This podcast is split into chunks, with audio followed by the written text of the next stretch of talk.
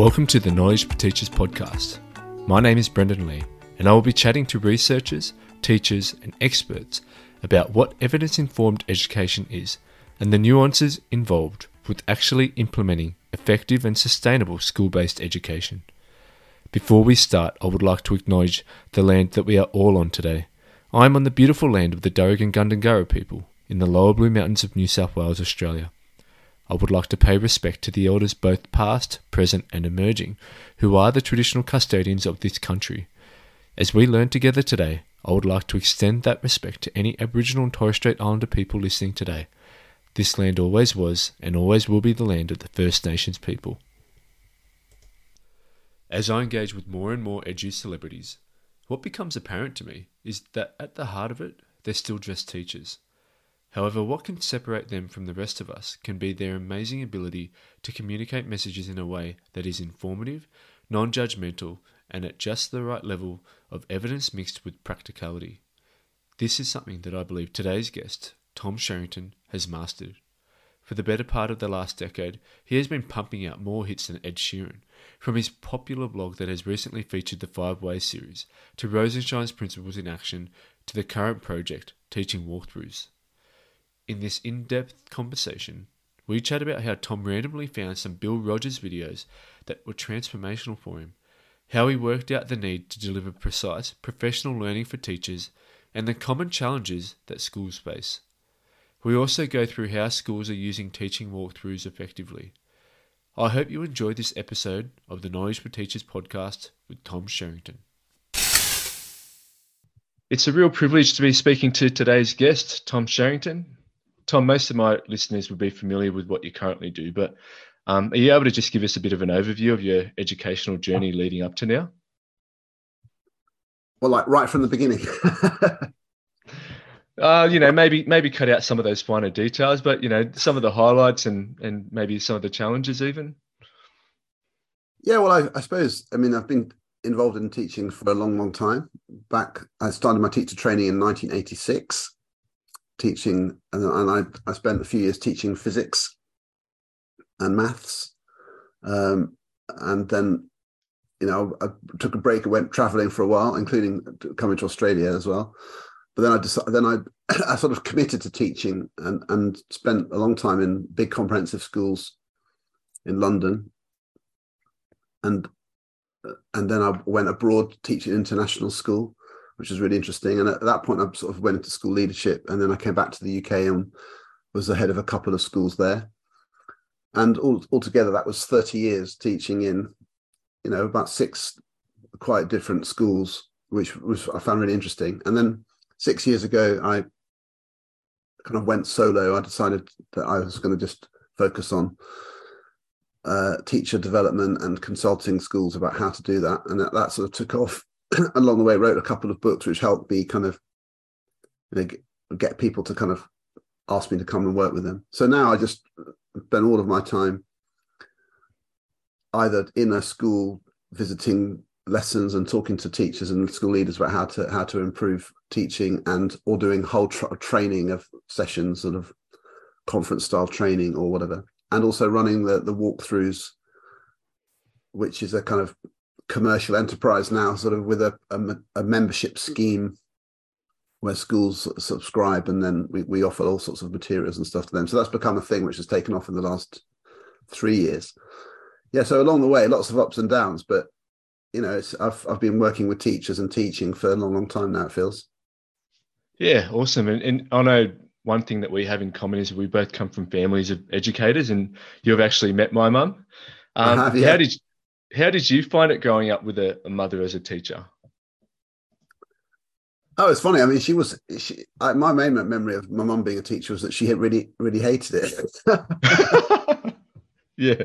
She, not really hated it, but she she found it hard. I mean, I think I think she found it frustrating in terms of behavior management, and she she always had great anecdotes about certain students.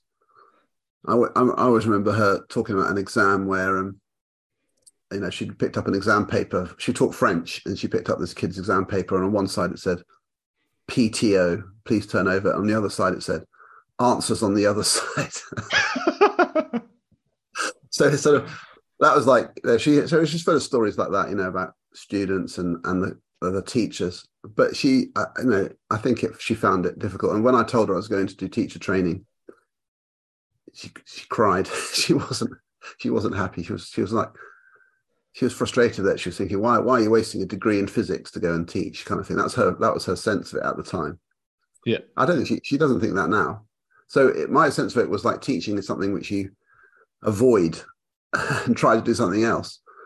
But I wouldn't say that to my own children now. If, if either one of my two children said they wanted to do go into teaching, I'd be really happy about it. You know, so I think things have changed. And do do you think you know as you developed your own kind of knowledge of, of effective teaching, um, do you think her own opinion of it changed as well? As you kind well, of discuss things, yeah, as you discuss things with her.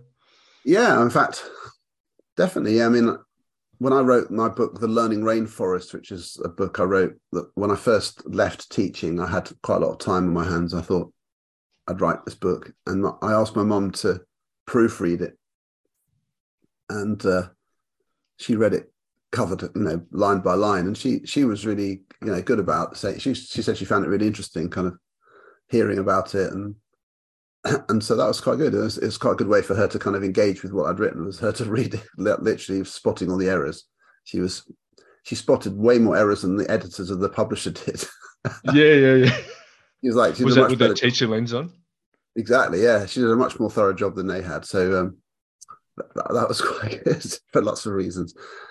Yeah, but I, really, I mean, I, I think we talk about it. I mean, you know, she's been aware of me talking about teaching for years now, going through from one school to another and the, the, the stories that you come up with and the challenges of it and also that sense that it's doing a good thing you know I feel, I feel like and also this intellectually challenging and when you become a school leader there's a i think she changed her mind quite a lot then you know there's this the sort of kudos and saying i'm a head teacher which i think you can't argue with that in terms of like being proud of your child so i think once I moved beyond being a kind of main scale teacher, and she realised that there was a career in it, she could understand why I was interested in it. But um, yeah, that's that's been that was that, that's going back a long time now. I mean, she's been more than happy about that me doing that for years. Yeah, you know, I've I've had a you know similar experience of uh, with my mum as a teacher and you know following my journey and, and, it was kind of funny you know you you go from being uh, you know, more like an apprentice to as you're developing your own career, um, you're more like a, a, peer, and you kind of, you know, the way I've experienced it with my mum is, is uh, just being able to throw around ideas and, um, you know, compare stories in a way. Yeah, well, I loved. I got a real buzz out of meeting your mum and you together in the the event I went in in Sydney, and there she was, and there she sort of the fact that you were both attending the event as professionals um, was was pretty fantastic. I love that.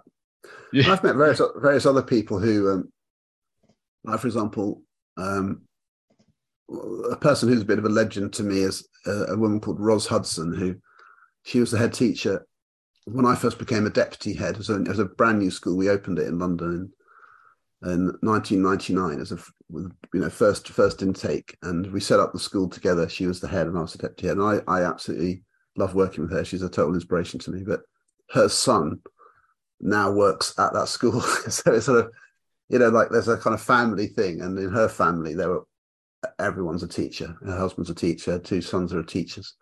Yeah, I, I, think there's something really powerful about that. You know, you just it becomes the kind of what's normal. Um, yeah. So, you know, my wife's a teacher, deputy head of a big school. If if our kids become teachers, it almost feels like they're fighting to avoid it because it feels so inevitable. the gravity might draw them to it. But I don't, you know, we'll see. We'll see. Yeah. Um, shifting the mood a little bit, but like one of the things I've um, really found a lot as I've engaged with more people uh, who are involved in, uh, you know, learning about the science of learning, I found how like almost every single person that I've spoken to has had various challenges along the way and, and different feelings of isolation. And I kind of I find it really interesting, um, you know, learning about that those sorts of challenges that people have faced, you know, and as you as you talk to uh, you know even people like yourself, I'm sure that you'll probably experience some of those same challenges. You know, would you be able to reflect on some of them and and kind of you know what you've been able to learn from it? Do you mean in terms of teaching, being in the classroom? Teaching, uh, you know, school leader. I guess just you know throughout your career, you know, what's what's the moment that you can kind of think of that uh, really shaped you know who you are now? There's so many things. I mean, I feel like the place I probably learned the most from it was a, school called Holland Park School, where I was I was there from 1992 to 99, and it was a is a, a school where you know the whole time I was there, um, we never we never reached that. We had this sort of benchmark of trying to get 40 percent of the students to get five good GCSEs. That was the kind of measure of the you know in the system, and that means like over 60% of the students are not getting that. It's a, it's a tough kind of environment. And we didn't really have a behavior management system of any of any sub- substance. There was no one you could call to your lesson if you were in trouble. And you had to just sort of sink or swim. So you had to kind of like really work the room and c- cut your teeth on working out how to mo- mobilize some quite challenged students to learn. And without a lot of training or guidance it was it was pretty bizarre the way that teachers just arrived and just like off you go. And um, i went through a, a, whole process there of being really struggling with it. The first two years or so was just absolutely awful i was i was a terrible kind of shouting teacher I remember chasing the kid down the corridor because he ran away from me and thinking, someone said to me, What are you doing? I was saying, Well, he's run away from me. He's, he's not going to get away with it. And he was saying, Let it go. Let it go. You know, you know his name. Just pick it up later. And I was like, Oh, okay. Yeah, that's a good idea. that's so like wound up by it. So for yeah. me, like there was an emotional, emotional process to go through to kind of grow up a bit. And, um, and towards the end of that time, I, I, I, and it sounds really cheesy, but it, a kind of bit of a life changing thing for me was in teaching terms was finding Bill Rogers videos on a shelf in in in a class in an office, and I was thinking, well, what are these here for? What are these? I looked at yeah. them. We never yeah. been shown them. I just sort of stumbled on them. Someone had them on a shelf. So I thought this looks interesting. Wow. I took them home. I played them all. It's like, oh my god, this stuff is gold.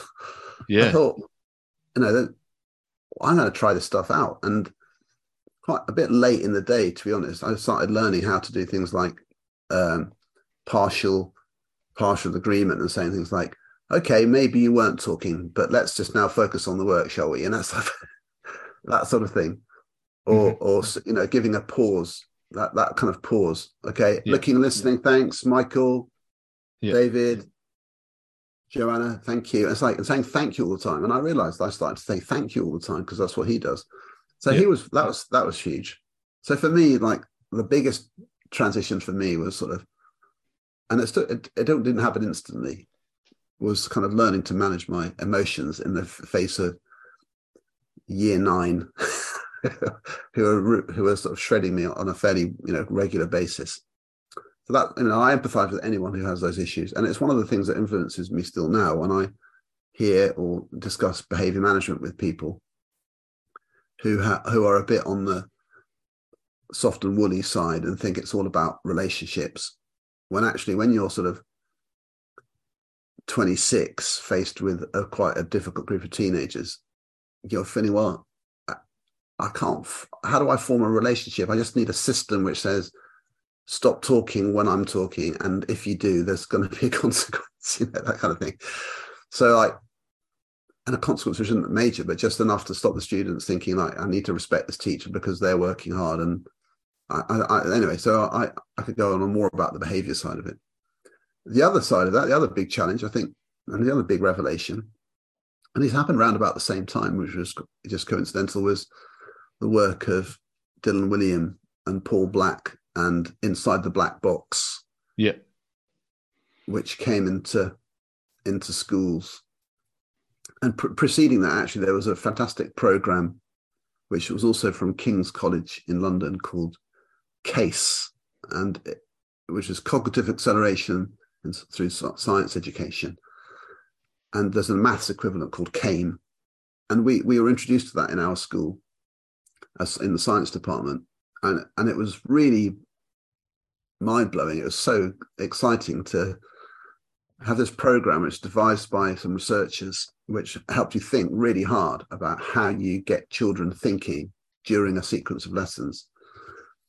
And that was we we talked about that for years. After that, the case a lot a lot of science teachers who used case, I think, still talk about it like it was a, a, a groundbreaking initiative, which made you think really hard about what the questions you ask and the things you get students to think about and how you get them to sort of understand the you know things and I can still remember the experiments that in the in the case program now really vividly because they were so clever, so well designed, and they had scripts for things that you could say to push the dialogue on, and it started influencing all your other lessons. Yeah, so that was those two things were were really big. Yeah, you know, hopefully no one threw those Bill Rogers videos away. They'd probably be worth a bit now. Um, I think I, had, I think I had to give them back. I feel like and they were VHS, so even now, like even if I had them, no one would be able to play them because no one would have. yeah. yeah. Um, and what about that? So case and what was the maths one? What, CAME. Um, so the same idea, CAME. cognitive acceleration through maths education. I think it meant. Yeah. Mean, Are they still? Yeah, I was going to ask, are they still around now, or? Can, I think you can still access them. Yeah. I don't know. I don't. I don't know if they, you know, the. I think there are various com- competing claims about what they did. So the idea that you would accelerate students in some fundamental way, like permanently increase their kind of intellectual ability through the program. I think that's that idea of acceleration. I think was a, possibly I don't know how, how secure that is, but the idea that it's a good way to induct students into into understanding um, the nature of science was definitely very strong. So, for example, one of one of the experiments was um, you had these pipe pipes of different um, materials, but you had like glass pipe, metal pipe, plastic pipe, thick and thin pipes, and different length pipes, like short and long pipes. And you just had to blow on them and, and see what note it made. And the students had to design an experiment to work out what made a difference to the sound. Was it the material? Was it the length? Was it the width? And they had to understand, they had to sort of design a test which would would do that from all these variables. So you have to sort of do this thing of making the testing it's fair testing. You know, so you have to sort of make sure you're only changing one variable between two pipes, and that was just. But you'd have students struggling with that. Like it was so interesting so watching them sort of trying to pick two pipes to compare. Yeah, and they pick, they pick a sort of thin glass, long one and compare it a short, wide metal one, and, and not understand why that wasn't a fair test because you changed everything. and that type of thing. So getting them to kind of realize why that wasn't a good choice. Yeah. So the, to me, I mean, it wasn't, and there were there were loads of other experiments which are. Um, there was one about putting Vaseline on both sides of leaves, you know, so or one side or no side, and to say which which side of the leaf does it does it affects the the water leaving, you know, evaporating from the leaf more, and, and that type of thing. It's like a the, there were loads of there were loads of really good, like quite precise experiments which made the students think about variables. That was the main thing you, they were learning to control yeah, variables. Yeah. Yeah. So so that kind of helped you with understanding how to sequence concepts in small steps. In yeah, yeah, and yeah. and um, the purpose of practical work being more, you know, about setting up things to think about quite in a quite a focused way. It's really clever stuff, and and it's a, it's one of those things which is, you know, when I go into schools now where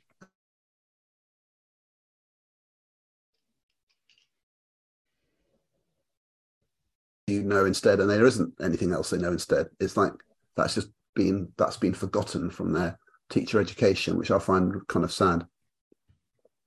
Yeah. Um. So do you, do you would you say like this time when you know you engaged with Bill Rogers, uh, you know, inside the black box, and then the case and the CAME programs. Was this the time when you kind of really went down that rabbit hole of looking at the research, or what would you say? Not really, because at that time I didn't really even know there was more. So, I mean, yeah. I don't I teachers now. I mean, I, I know that around the world, especially in the UK, you know, where we've got teacher strikes and stuff. I mean, it, it's it's not right to say there's never been a better time to be a teacher generally because I feel like paying conditions and stuff are in a, in a pretty desperate stage state in some senses. But in terms yeah. of access access to information and the culture, the professional culture amongst teachers from a kind of learning about teaching perspective, I do think it's the best time there's ever been. And I feel like teachers now kind of perhaps not realize how in the late 90s how isolated research was from practice.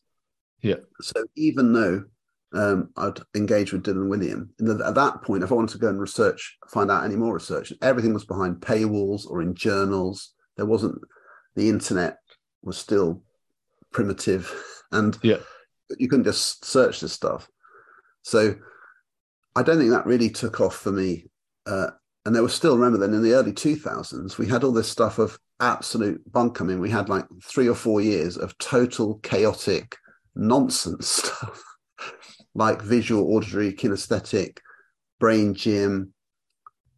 And we went, I mean, I, we, we had some of the most atrocious professional development infecting our system in the early 2000s period, um, which, you know, was got was got in the way. But then, around about 2005, formative assessment. Dylan Wiliam did another big push on formative assessment.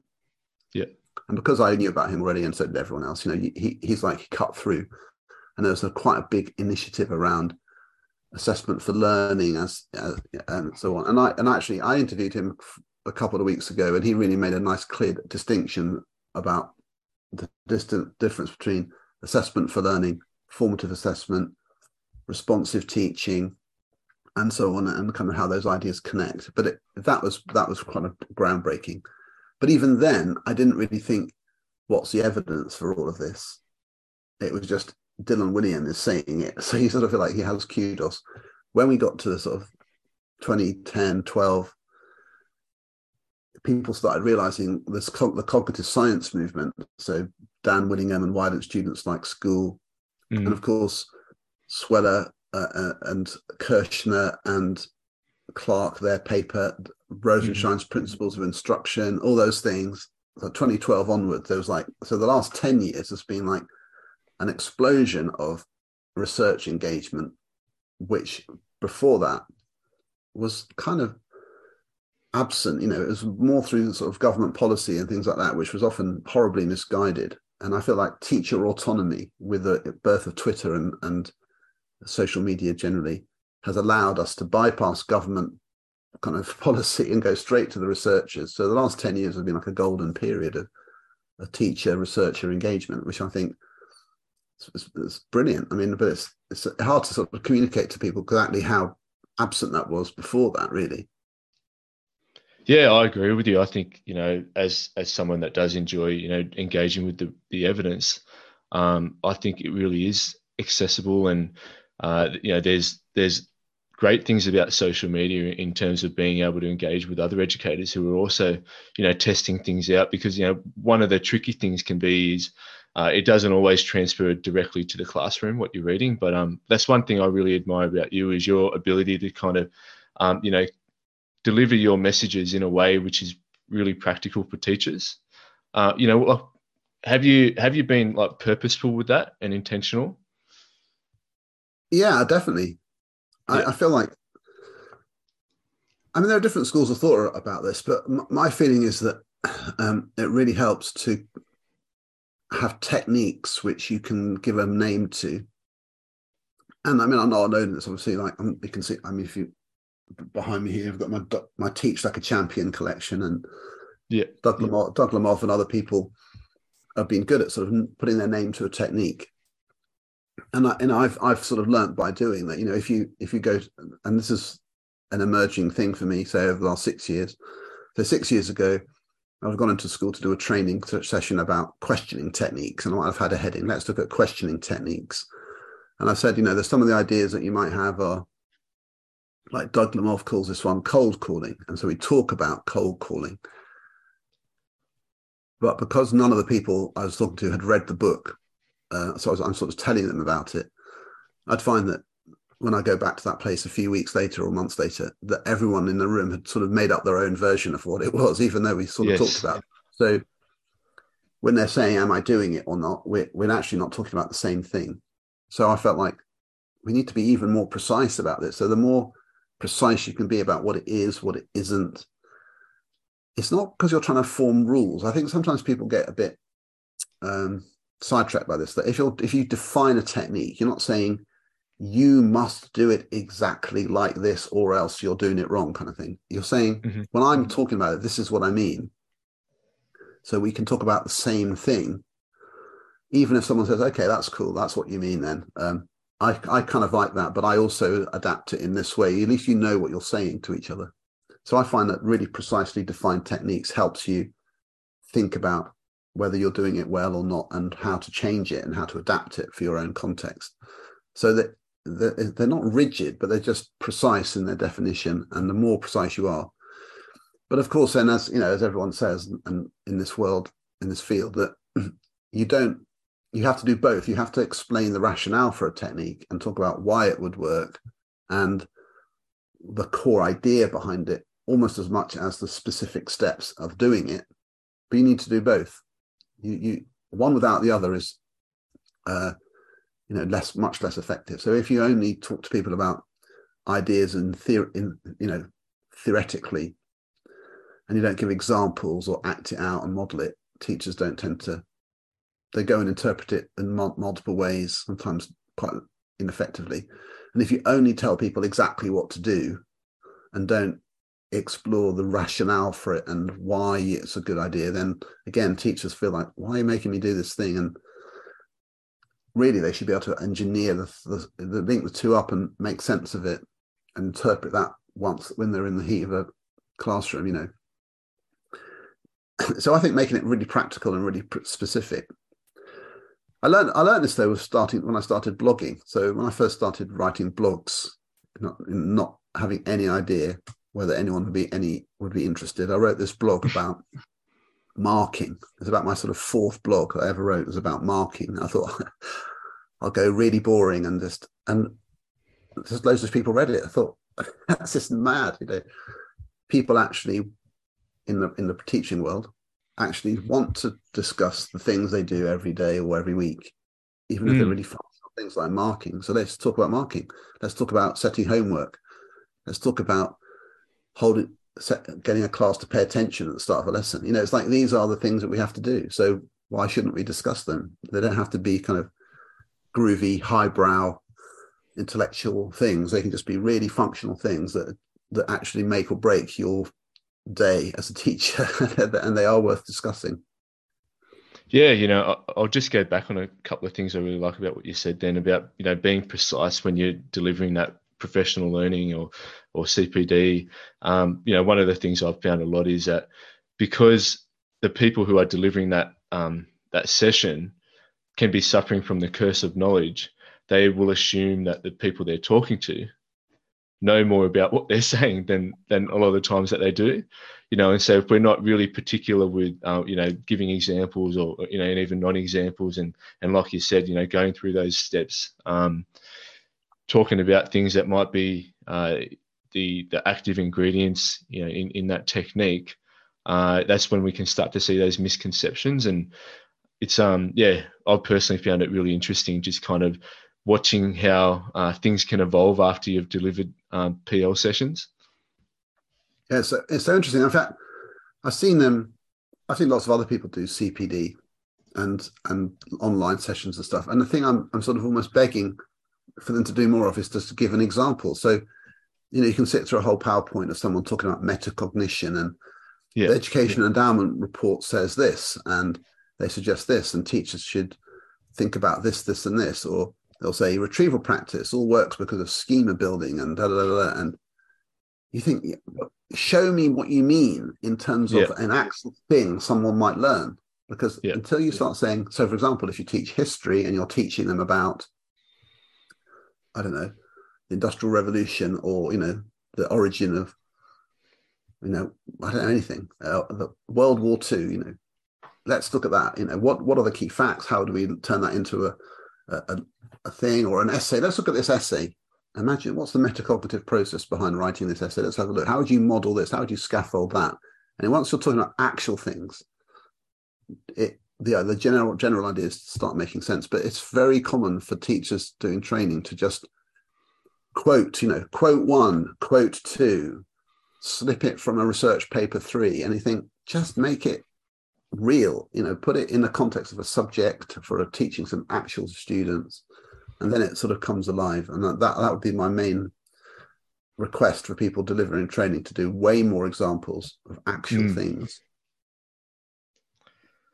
Yeah, I agree, and uh, I'll give you an example of, of uh, when I've gone through this this sort of process, and it, it came up on uh, Twitter recently. Was about uh, retrieval practice, and so I remember I delivered some PL on retrieval practice, and I thought it was really great. Uh, only to to find out a couple of weeks later when we'd done a bit of a check in that there had been this misconception that retrieval practice was just reviews. So the teacher, uh, you know, talking to the class at the start about what they had previously done without actually getting the students to do any of the heavy lifting. So that the students weren't thinking at all, they weren't, you know, pulling any information out of their own head. It was just the teacher talking to them about what they'd done previously. Uh, you know, so straight away I realized, oh, I need to actually give some more examples as, as to what that might look like in their classroom. Well, that's that is quite a bad interpretation of that idea, isn't it? Yeah, and we're gonna, we're gonna do a, a, review by me telling you what we did last time. Yeah, that's that is that's an odd an odd definition, but I, I think getting retrieval practice right. In fact, um, later this week, I'm going to researchED in Wales, um, researchED Cymru, which is a good good event um, in Cardiff, and my talk is going to be getting retrieval practice right or something like that. So I'm going to be thinking yeah. hard about, and and I feel like there are a number of things I could say about that. I, I, feel like getting retrieval practice right means you have to. There are a number of uh, things that have to be there for that to be working. One of them is the obvious thing: every student needs to be involved. And that sounds such an obvious thing to say, but it's hilarious to me how often you can see a teacher think they're doing quizzing or, or retrieval practice and they're actually asking only a few students the questions because the others have decided not to answer them or they're just going around the room one by one or whatever. And you think gosh just those kids over there can you not see they are not even able to check if they know it because they're hearing the answers before they've had a chance to think or whatever. So that yeah. type of thing. Another one is to mix up the kind of it's a different skill to say okay, you know, let, let, let me ask you say so. Which, which uh, football team does Marcus Rashford play for? You know, that's a quiz. You know, you could say, oh, I did. So you're prompting me to explore that sort of prompted quizzing. And that's a totally different type of question to saying, name all the players you know who play for Manchester United. Yeah. Then I have to generate all their names and that sort of. So those are totally different. Or or to write a hundred words um, describing the last Man United game you watched or something. So I have to actually remember it and talk about it. So it's like there's so many different ways to construct the knowledge again to see if you know it. And I think it's that pulling it around and mixing it up, which is so important. If you only ever get asked the which which team does Man United does Marcus Rashford play for type question in a quiz, mm-hmm. You learn the knowledge in that very rigid way. And you don't learn to generate his name even. You just know that when i hear it i can place it. And it's that type of thing. You can you see quizzing which is so sort of re- repeated in its form. You think come on you've mm. got to mix this up. And of course the students need to have encoded that name for you can't remember who Matt, who, who Marcus Rashford is, unless you've ever sort of thought about him and said his name out loud or and talked about him a bit, and to secure that knowledge in a lesson, so that later you're just retrieving that knowledge that you already have. And that's that's a, a, an absolutely massive issue is teachers thinking the job is done when um, you've labeled the diagram and stuck it in your book but the students. As they close the book have forgotten it all already. And there's no there's no hope for them. So anyway i mean i could go into about that a lot longer but it, i do find it a fascinating area. You really have to explore how it works how it doesn't work how to do it well yeah, you know, I, I, can see that football is clearly on your mind, Tom. Um, but yeah, well, I think exactly it's the, it's the, League Cup final today. I'm telling you. Yeah, I think uh, you know what what you're kind of also alluding to as well is that sometimes um, we overemphasize the need for routines. you know, sometimes we, we we have these routines. All right, so this is what we're going to do at the start of every lesson. We're going to do retrieval practice, and so we want to create some sort of retrieval practice routine. But then if it gets too routine, then all of a sudden the students get too used to it, and then they're not thinking as hard as they probably should be or could be. Yeah, and you get a bit of what I call sort of going through the motions.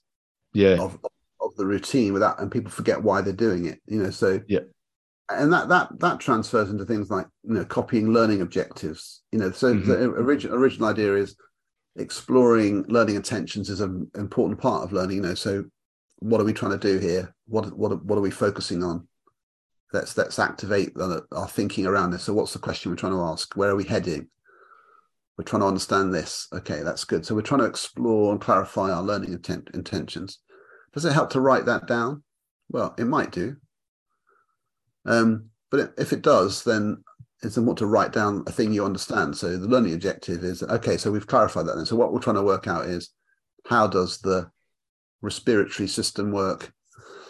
Okay, so that's the learning objective. How does the respiratory system work in a frog or something? I don't know. Boom. And that now is a record of a, of a thing I understand as my learning goal. But that again then gets turned into okay, guys, the, the learning objectives on the board, and the kids look at it and copy it out, or it's on. Yeah. They haven't discussed it. They don't know what it means. It's just a thing to write.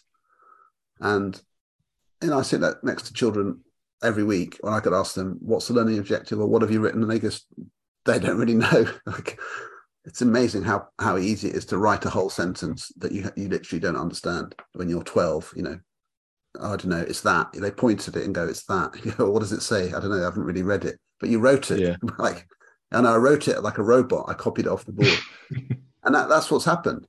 Mm. So the, the, the the good idea of establishing the learning goals has morphed into a routine which almost bypasses any thinking. And teacher thinks they've done the, what they're supposed to. The kids think they've done what they're supposed to, but it sort of hasn't made any difference. Mm and and I sometimes the, the simple organic thing of okay guys you know pens down let's just have a chat what are we what we're going to do today is this and just talk about it it's probably much more useful than getting kids to write stuff down so people it's morphed into a kind of really a behavior control thing of get them doing something while I get the lesson started mm-hmm. but they might as well just write the numbers 1 to 20 in their back of the book or something really Okay, everyone, just for control reasons, I'd like you to write the numbers 1 to 20 in the back of your book. I mean, you might as well do that for the meaning mm. it has. Um, now, look, I do really want to talk to you about teaching Walkthrus. You know, when when you first published it, uh, I thought it was absolutely brilliant. You know, I I got it for myself, and um, I was using it. Yeah, uh, probably more initially. I was using it more for one-on-one situations. You know, using that third point of conversation that you've got in there. Um, but for those that aren't familiar with it, can you just give a bit of an overview of, of what it is and why you and Oliver Caviglioli decided to put it together? Well, it started off with Oliver having the idea that um, there's a lot of techniques out there which are really good ideas, and yeah. uh, we should that somebody, i.e., him and, some, and and me, should curate them into should curate them into some kind of central resource so that teachers didn't have to constantly find the techniques. So we thought we would make a kind of uh, so a few ideas came together into one place. One of them was this curation idea of having like a central resource which you could always have across the whole school, where the techniques with names could be just referred to in one place so that you could discuss them. Then how to present the techniques, well, visually. So a visual guide. So you've got a visual reference. Um, and so we decided that for consistency and you know logical reasons, it would be good to codify all those techniques into five steps. So each step is described described in each technique is described in five steps. Sometimes the steps are sequential, so you do one, two, three, four, five. Sometimes they're sort of five different ways that you can do the technique. So there's slightly different variations within it. So Walkthrus is basically books with a, not numerous techniques described in five steps, each illustrated with a sort of, you know, to try to imagine a teacher doing them. And then we we, des- we describe the kind of categories. So they're they're broken down to six categories. One of them is curriculum design. One of them is behavior man- behavior relationships. Then we've got ones on explaining and modeling, questioning and feedback. retrieval uh, and practice. And the last one is what we call mode B teaching, which is stuff like, which is not teacher led instruction. So it's stuff like uh, collaborative learning, projects, oracy, debating, that type of stuff. So those six categories allow us to sort of put all the things in. So we, we started off making the books and we, we realized that we went, we, we sat down in my kitchen and wrote, started writing a list of things that we would include. And we only got to about 60. We were thinking, wow, that's already too many, like for a book. Let's yeah. stop there. And let's say we'll do another volume. Should we do it in three volumes? We decided straight away, let's let's just do one a year just to pace it out a bit. So we decided to break it down. But now really, now we finished them. Really the three volumes are just three parts of one whole thing. And then we the, the next thing we did was we thought, well, if teachers going to if, if schools are going to use these books, they're also going to want slides and videos and work things to help you do the training. So why don't we make that? So we thought, yeah, that'd be so easy to do. We'll just make some PowerPoint slides from the images, I'll record some videos explaining the techniques, and we'll make we'll put it on a website, and then people can join as members to access that. So that's become a I think our first member joined in May 2020. Mm-hmm. And now we've got just a cut, just nearly, we're really close to 3,000 schools have signed up to join us. So it's just really blown our minds. So we can't believe really so many schools have joined. Um, yeah. So the whole, the whole idea took off hugely. And 70 schools, in fact, I think it's 72 as of yesterday, are in Australia, which we're very excited about. So it's it's happened, you know, across different lots of international schools have picked it up, but um, you know, 70 schools in in Australia have, have, joined. So that's it's become this whole thing, and now I've just totally focused on it because it's become a sort of it's preoccupying, takes up all our time. But yeah, it's exciting. So the the basic idea is that you use the resources to deliver training and to inform coaching conversations and your whole professional development process in your school. Yeah uh, so that teachers have a good shared understanding of the techniques and the steps in the techniques like i said earlier kind of help you as a prompt for the reflection and precision in your practice to see if you're sort of uh, you know doing those things as well as you could be. And then we you know we find that schools are sort of saying like they now they have them they sort of can't really remember how they did without them because they because what, what else do you talk about? If you're not talking about techniques you're talking about ideas you hope teachers share, but often they don't share them as as, as clearly as as, um, as everyone was, was, thinking they were. They were just sort of guessing that we all understand this thing. Yeah. So it's anyway. I won't. I don't want to big it up relentlessly, but it's it has been a, a fairly phenomenal kind of. Uh, couple of years of, of the of the enthusiasm for it we it's certainly exceeded our expectations yeah. So in terms of you know schools actually using it, how how are you seeing them using it effectively? Well, it but what they use they use the, they use it as a a reference point for for all the things that they do, which which constitute professional development. So, like for example, right from the beginning, framing a teaching and learning policy. So, what are the, what are the things as a school we think really matter in in in teaching so that we all we all can sort of focus on some areas and deliver that solve the problems that we have in our in our team or in our subject or in our school. So the Walkthrus give you a language for saying you know we're going to talk about questioning techniques or retrieval practice techniques or expectations and, and and so on. And the the Walkthrus language helps people frame those those ideas. There's a then there's a training aspect. So a lot of the resources are for let, us talk about how to do such and such a technique or how to deal mm-hmm. with this problem. If this is our problem, how do we solve it? Well, look, look at these techniques. So the materials are very strongly sort of geared towards supporting the training. And then the third aspect is the kind of ongoing process, the coaching between all the meetings. Like when, I, when I've observed a lesson or done a learning walk, watching lots of lessons, how do I construct a feedback conversation? Well, the Walkthrus gives you a kind of a language and a framework for saying, well, what's happening and is this happening? Is it could it be improved? And, yeah. And so we, so that's that's basically how schools are using it as the kind of the, the, the plate the thing they're using as a framework as a sort of reference for all the conversations they're having. And the difference it makes is that it means that every, everyone in the conversation is looking at the same resource. So they're having a focused conversation with less of the kind of assumptions being made about what we're what it is we're discussing. Yeah, and do you want to uh, touch on you know the clusters and, and how they can kind of help schools in in terms of um, you know what they might be focusing on?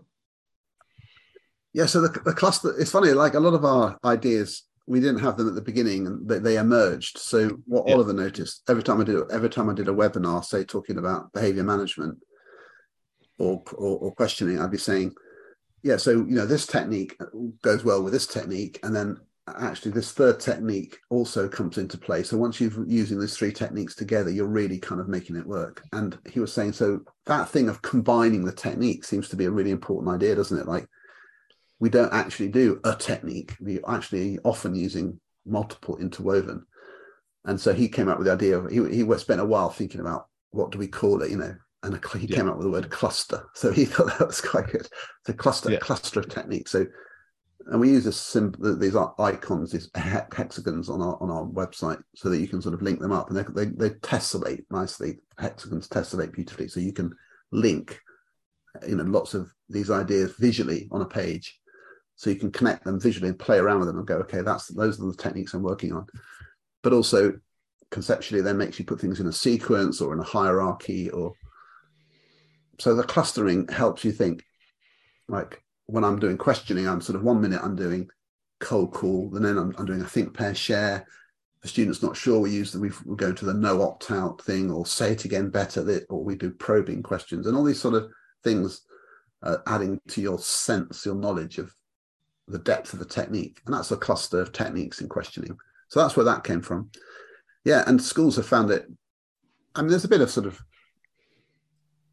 people like to visualize. So there's a there's a power in visualizing the techniques using the tool, but really it's about getting you to understand how things relate. So that hopefully when you're in a lesson, you're not just thinking, Am I doing this technique? You're thinking, how well I, am I combining that? So, and the, the analogies are, are, you know, there's so many. Like, for example, a tennis player. You know, we don't just do backhands. You know, we don't just do backhands and then say, oh, "I've done backhand, now I'm doing forehand." Oh, why are we doing more training on backhand? We did that last year. You know, you sort of say, "I'm working on my backhand, and now I'm really focusing on my forehand, but I'm still weaving it." And so it's how I link the two together. Or you know what I mean? It's like mm. you constantly increasing your repertoire of, of skills rather than moving from one to the next to the next but that's that's how it works yeah and so you know for a school starting out with Walkthrus where would you recommend they kind of start you know do you have like a, a top five or a top 10 that you'd like them to start with or you recommend they start with well hmm. it's important to say this that we we try to avoid that because we try to say you should probably you should, you should you should have a discussion about what it is that you think is the most important challenge. Mm-hmm. Is there is there a common challenge in the school that you think is important to think about at the moment, and then choose the things which address the challenge. But then at the same time, the truth is, you know, when I go to schools, some of the challenges that schools face are very similar, and mm. a very common one is running a room so that every child is able to participate without having to put their hands up and fight for attention. And every required is not only allowed to participate, is required to participate. So, how do we generate cultures where that's happening? And I think a, a good starting point is to develop think, pair, share, like really good structured talk linked with cold calling, where the students then have to be ready to answer. So, if you're doing those two techniques, you, you, are making a lot of headway. So a lot of people think, oh God, we, we do we do talk partners all the time. But when you watch it, you think, well, mm. It's doing it really well. I mean, I, the difference between sort of mediocre pair talk and really strong pair talk, I think there's quite a big difference. And it's getting every teacher in a school to be really confident with getting students discussing sharply described questions so that they're really framing their thinking around the question not just saying to a class, okay, guys, have a chat about blah, blah, blah. You, you, you say to, you know, some 13 year olds, have a chat about X. Some of them have no idea what, what to do. But if you say, I want you to put these three ideas in order of importance, and then they have to actually think about something really precise and Mm-hmm. then report back what their decision was. Then you've got structured talk and everyone's ready to answer. And you've got everybody thinking, everybody rehearsing the language. So those those are very often the things I recommend because they're almost universal as things that teachers can work on. Beyond that, of course, there's lots of different pathways that you can go down and subtle variations around that. So that's if people really, I mean, and it does, it does happen all the time. People say to me, "Oh, well, you know, what would you suggest?" And I, that is what I suggest. But I, I always start with saying, "Remember, we have to solve the problems that are there. So only Mm. don't don't do techniques unless you feel like it's addressing an issue you've ident- identified." So that, that that's the way I would I would go. And then this is the key thing: don't just introduce it on a training day and go, blah blah blah, off you go. What's your Mm. process? So a lot of our work in with schools is des- helping them to design systems of, of professional development that run throughout the year and from year to year, so that your a training event has a has a time loop that follows and using structures like so. What one of the great bits of work, one of my favorite things I've ever done was coming to Australia last um, November and working with Simon Breakspear, and we did these training days. Uh, like where I met you in Sydney, we did one in Melbourne and in Brisbane, and talking to, we, I think we had 300 people across, 600 people across Mm. across the three events, which is amazing. And the the agenda there was, how do you develop a program for professional development? And Walkthrus was one of the things we talked about, but also Simon's teaching sprints idea, where you've got this structure, this really great structure of a sprint, which is a, a team of teachers selecting an issue selecting a problem, thinking of the solution, and then acting on it with some intensity over two to four weeks, and then reflecting on it how it's gone. It's like that structure of the two to four week cycle, and is a really great model for training. The Walkthru content is then what they're talking about in the, in that session. So those, we we found that our two ideas sort of nicely inter, interrelated. So that's the, that's a big discussion in the school when ask a teacher when's your next training session or when's your next meeting about teaching and learning and if they sometimes teachers say oh we hardly have any meetings. Like we only meet once a term. And you think god really? Do you really? And then that's how they feel. They feel like sometimes it's much better. Sometimes schools have engineered weekly training like weekly cpl you know amazing. Mm. uh, it says there's a huge variety of approaches that schools have have ad- adapted and exploring that with people is a core part of what I'm working on at the moment. Yeah, you know, um, one of the things that I connected with with Simon on as well was uh, the the teaching sprints process, and you know, I was using it at, at my own school that I was at, and uh, you know, then I was kind of discussing, you know, what I was finding with it, and um, I also run this. Uh, I'm part of the committee for Think Forward Educators, which is an organisation um, that we have mainly in Australia, but it's starting to spread out worldwide now as well. And we have this mentor program.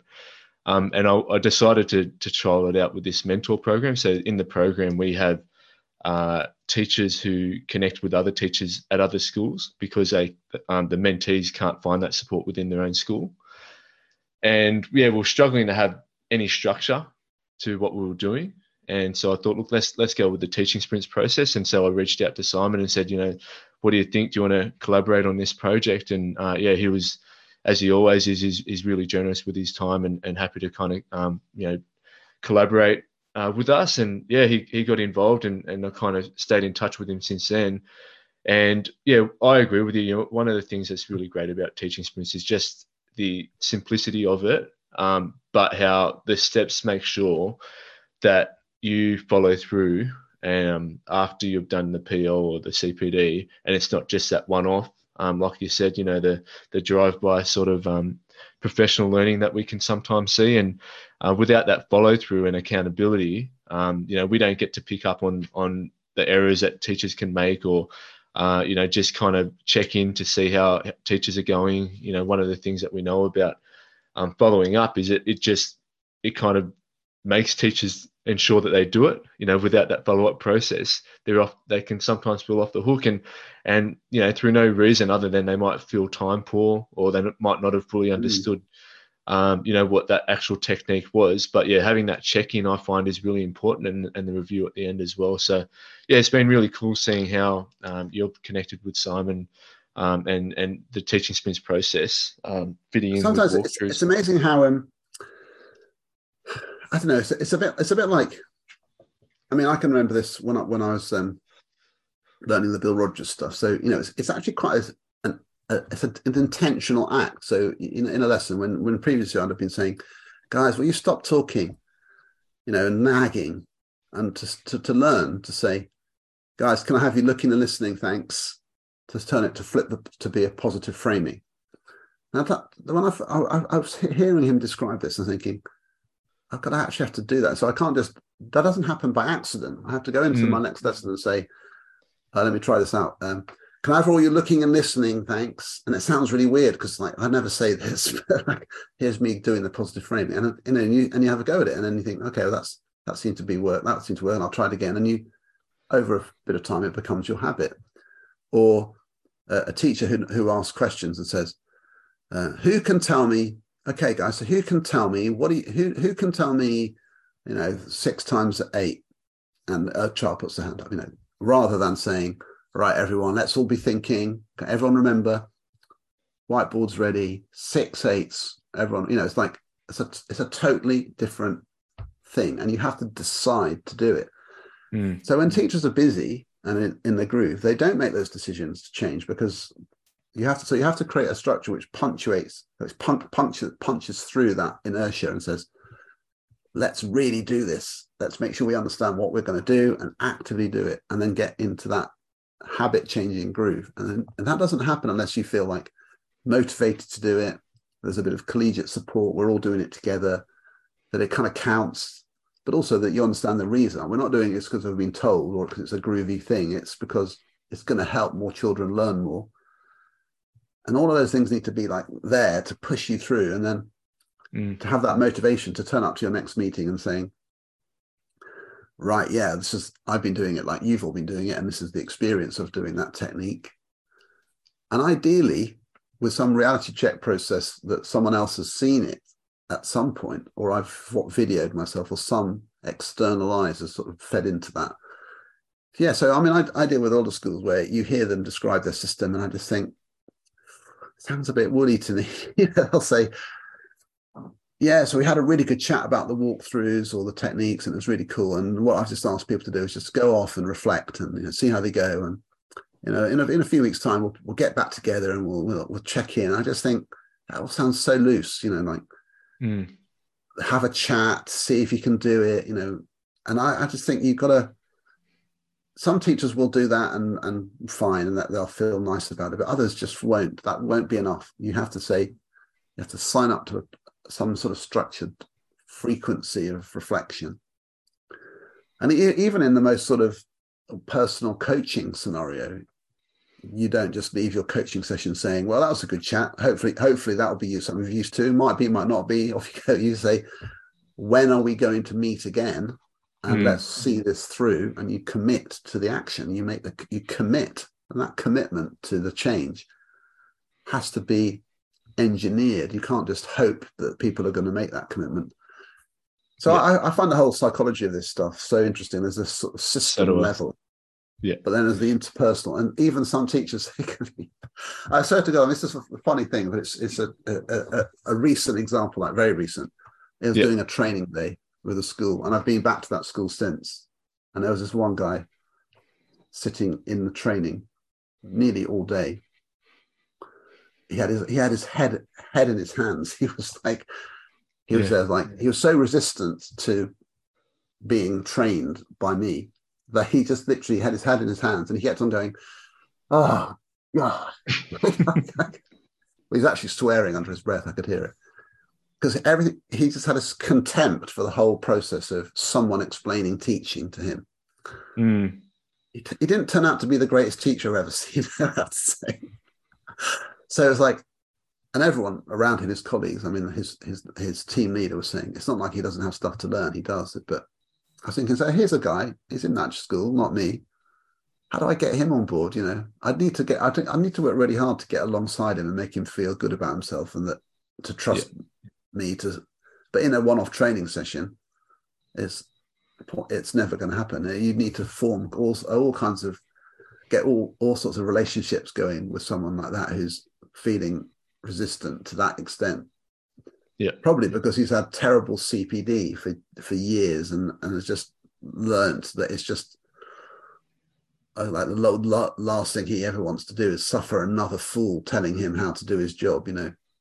Yeah, you know, and you, you can't you can't blame people like that for feeling that way. You know that change fatigue, and but one of the one of the things that I, um, you know, I've got a sporting background, and, and I kind of started my career as a personal trainer, but almost straight away I went into doing group training because I understood how you know the social norms aspect of of getting the whole group on board with what you're doing, and so then that kind of lessens uh, the the impact that you have to have as a trainer Whereas with that one on one, like you're saying there, you know, you've got to work so hard to build that relationship. And most of the time, the reason why these people um, are paying, you know, up to $100 an hour for, for someone to tell them what to do um, was because they're not motivated. And so it's really yeah. draining talking to someone like that. And the same, you know, transfers over to teaching when you're doing that one on one coaching uh, you've got to put so much time, effort, and energy into, like you said, building that relationship so that they, they can trust you, they feel psychologically safe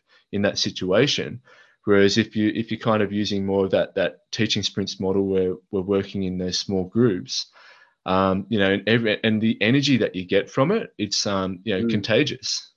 Yeah, yeah, I, I totally agree. I, and I feel like collaborative approaches are really useful. They have some pitfalls though. You need, I, I feel you need somebody. You need a, and I, I think it's safer for it to be a kind of a nominated person, mm. uh, like a appointed person who has the skills, the knowledge, the confidence to challenge and say things like, "So where where are we finding hard? Where are the problems? What I'm thinking is this is a challenge, isn't it?" And then to mm. sort of mm. turn the challenge into a solution. So let's all try this. In its worst sort of iterate, you know, sort of a kind of manifestation, you get everyone's around the table just saying, oh, I, it's great. Yeah, you're great. Yeah, you're great. No, you're great. Yeah. And we're all just sort of backslapping and saying, really not changing very much. And mm. that can happen. You know, I've seen that happen fairly easily. You sort of, the culture in a small group can be missing the challenge because people feel that that's kind of weirdly inappropriate somehow. Like we don't, uh, we'd like to just be nice to each other and supportive. Yeah. And they think they're being supportive, which is, which they are, but they're not therefore able to improve to the extent which you could if someone is there saying, okay, yeah, we're all we're, we're all effective. We're all effective mm. here. We're not none of us are saying we're not effective, but how do we be even more effective? Let's push each other to be a, let's be demanding of each other, and that, that's that's not always easy to engineer in a, a large group of teachers. Um, no, having somebody whose role it is to do that, to ask the probing questions and so on, I feel like sometimes needs to be thought about, and those people then need training in doing that. Yeah, it's a really good point. I, I think you know, as teachers, we tend to almost pay each other too much respect, and so we we want to avoid that awkwardness of telling another adult what to do. You know, we're more than happy to tell children what to do, uh, but when it comes to our peers, we, we tend to avoid that awkwardness of, of keeping them accountable and following up with things and, and going deep. Yeah, I think there's a way of doing it. There's I mean, I'm thinking of like physics departments I've been in over the years where mm. uh, this is the thing. I mean, I think I, I've learned a lot about this. You can't change people that much. You know, you can't. You know, you've got a character. you've got a teacher who's a certain character, a certain manner with themselves and, and communicating, and and we all have our own.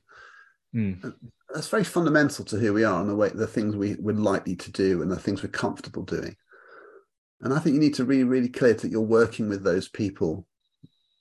Uh, and, and any one person needs to understand themselves and think, like, what can I do to be more effective? So it's important to kind of recognize people's idiosyncrasies and preferences and biases and stuff, and then support a change process which says, you know, what what could we do to be more effective so that their people are coming to that from their own perspective. So you need a good understanding of that, and so this is why I, I like the probing question, which is something like, "Where do we find things difficult?" rather than "What are we doing wrong?" Mm. So it, yeah, we I, I find it difficult when this happens. I find it difficult when this happens. I find it difficult when that. You know, sometimes I do this and I know I shouldn't have because I do that. And so right. So what's the solution to that? So you've identified the problem through that sense of it being hard rather than failing. Do you know what I mean? I feel like uh, I do think there's a lot lot in this, and you know that's the kind of that's the kind of groove I'm in at the moment is exploring that with people yeah, you know, not I'll, be judgmental. Yeah, I've also found it really interesting, and um, I've, I've, you know done a lot of reading about how, how to change people, and uh, you know how to minds change, and um, a couple of books I found really interesting. Uh, Adam Grant's Think Again and How Minds Change uh, by David McRaney. And they just kind of, uh, David McRaney's book also touches on motivational interviewing, which is, um, it was originally put together to help uh, drug addicts, and they have this process where they follow um, it's it's uh, OARS. I think it's um, open-ended questions. So like what you're doing there, you know, asking those open-ended questions first, um, and it's all about like finding out information. You know, so finding out why they feel so strongly this way, why they don't want to change. Um, and getting that information, but then so the A is for affirming. So then you're saying something like um, something positive that they're doing, um, R is, I can't remember what the R is, but basically the gist of it is at the end, then you're kind of repeating back to them what they've just said and then framing what, what they might be able to do next. So, so we kind of, um, you know, giving these different options, which you might be able to do with, you know, something like teaching Walkthrus as well. Um, but yeah, I've just found it really interesting because you know a lot of the times we come in as school leaders and we, and we kind of want to just tell people what to do, uh, whereas we need to find out where people are at and what they think currently before we can do, make any sort of shift at all. How have you found yeah. that whole process? Well, exactly. I mean, I've encountered every possible, you know, place on the spectrum from someone who's like, uh, you know, ultra defensive and, you know, for, for, for good or bad reason, but is is not open to feedback or to people who are sort of almost like crushing themselves with their own critique. You having to sort of lift them up and say, "No, you're actually really great." You know, this is that. You know, and so you've got all that stuff in between. And I think I'd love to go back to a few people I've worked with over the years and, and have better conversations with them and, and stop trying to sell them my feedback. I mean, I, I was sort of inducted into a whole leadership culture which was terrible in terms of judgment and you're supposed to. I used to sort of feel weird doing it, going to a lesson, and you're supposed to be deciding if the lesson was a good lesson or an outstanding lesson. I'm thinking, I don't know, like how does anyone tell? And I used to feel like like that, but you still mm. to do it, and then you'd write up a two-page report on the pro forma, pro forma and email it to them, or or, or you know. And I think, well, this is so odd, isn't it? Like to tell a teacher what you were thinking, what they could have done better without even talking to them. Mm. So I've been through that culture now. To me, that just seems so absolutely ridiculous. I wouldn't dream of it. I wouldn't dream of discussing a lesson with a teacher unless they were there and I was hearing what they were saying. And so, and also if I was going to see them again afterwards, because I feel like one-off feedbacks are problematic as well. So I, there's lots of things now I've learned, which I feel like unless those things are in place, I wouldn't do it. I wouldn't observe a lesson and give feedback to someone unless there was some follow up unless they were there to be to discuss it with them and all that and so that you can hear from them what they were doing and what they were thinking and get their sense of what they think they can do in their own practice to address the issues we're discussing mm. rather than do what i say and you know but i still come across school leadership cultures where the leadership team around the table really do believe in their own superior kind of knowledge that they are hmm. trying mm. to get their their lowly ineffective teachers to respond to. And you think, this is not healthy. You, are not the one in the lessons. they are. They're the people's whose voice matters because they're the ones who are going to be there. So you've got to, they've got to be ex- explicitly part of this conversation. Of course they have. Hmm. And and judging them and thinking, John John's a crap teacher, isn't he? Kind of thing. It's like that doesn't help him, does it? Like he's got a job. He's there. He's trying to. He's, he needs to get him to work to be more effective, of course. But he's not going to become more effective unless he feels and, that he's the engine of his own improvement, and that's the that's the deal. So mm. I think our whole system cultures around this and formal observations and all that stuff. Still a long way to go to totally transform it, but I feel like we're on the right, we're going in the right direction. Yeah, you know, uh, you know what you're touching on there just highlights the importance of um, Viviane Robinson's work, you know, and and not bypassing, um, you know, people when we're we're trying to make these decisions. Um, but look, Tom, I, am really mindful of time. I know you've got a, a big football game to watch um, today, so I I um I just wanted to ask you one more question. You know, like so this is called the Knowledge for Teachers podcast. And so, what other bits of knowledge do you feel more teachers need to have? And, you know, whether it's something that frequently comes up um, or common misconceptions or even just something that's like been a big, uh, had a big impact on your own development? Well, I, I, I think that a, a good understanding of how students learn and and really, you know, a really thorough grounding in that I think is really helpful. And the more teachers understand cognitive science in the sense of thinking about things like encoding knowledge, retrieval, and thinking, and, and the, why it's so important to, for everyone to be involved in thinking. That, that to me is one of the most fundamental things. stuff. And so, a resource for that. I mean, there's so many I could turn around and pick up loads, but mm. it's amazing to me how often I go to a training session and I say, "This yeah. book here why don't students like school? Yeah. Um, how many people have read it? And the truth is that most of the time, most people haven't read it. And you think, okay, so that's just, it's only one book. But so I say, okay, so what else have you read about cognitive science? And often the answer is nothing. So you think, okay, well, get get into the books about how we learn. Um, and there, there, there are lots of other, this is a really good one. If you want, you know, different, this is, this is by Yana Weinstein, Megan Sumeracki, and illustrated by Oliver Caviglioli, Understanding How We Learn. It's, the, it's these sorts of books which I feel like help teachers really understand the challenge that they're dealing with. And when you're facing with a room full of children that you can't see into their heads, what's happening in there. So that's that's the first thing. And then I, I suppose the other the other major aspect of knowledge is the importance of adaptive teaching, responsive teaching and, and and everything that Dylan Williams says really about that. Mm-hmm. The, need to respond to the the information you gain from short cycle formative assessment. What is it? What am I finding out from the students about what they've learned and understood? Should inform a decision to reteach things they haven't understood not just grind not just grind on regardless. And that is mm. a big factor. For a lot of people they feel like they're under so much pressure to cover the curriculum they think oh i haven't got yeah. time. So they, they knowingly move on knowing some of the children don't don't get it yet. And it's that type of thing so that really committing to responsive teaching and, and being ready to go back as well as forward minute by minute kind of thing. I, I think those two ideas. So that's the main thing I think the teachers need to focus very hard on is techniques which generate information from students and then so that we can respond but also being really mindful when you're facing a classroom is everybody thinking? Is everyone mm. able to check their knowledge and, and, and, review it? Is everyone able to practice? And if they aren't if, if the answer isn't everyone it's just some it's not it, it's it's not enough anyway, so I, and those are the, those are the main things I would say.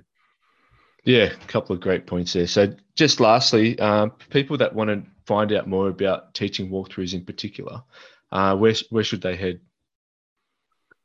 Well, they go to the website walkthrus.co.uk, and Walkthrus spelt with the, the great American T R H T H R U S walkthrus.co.uk, or you know on my blog teacherhead um, dot .com, which where I, I, reference it a lot there as well. They'll, they'll, they can find out more there. So, or they can follow us, you know, on Twitter.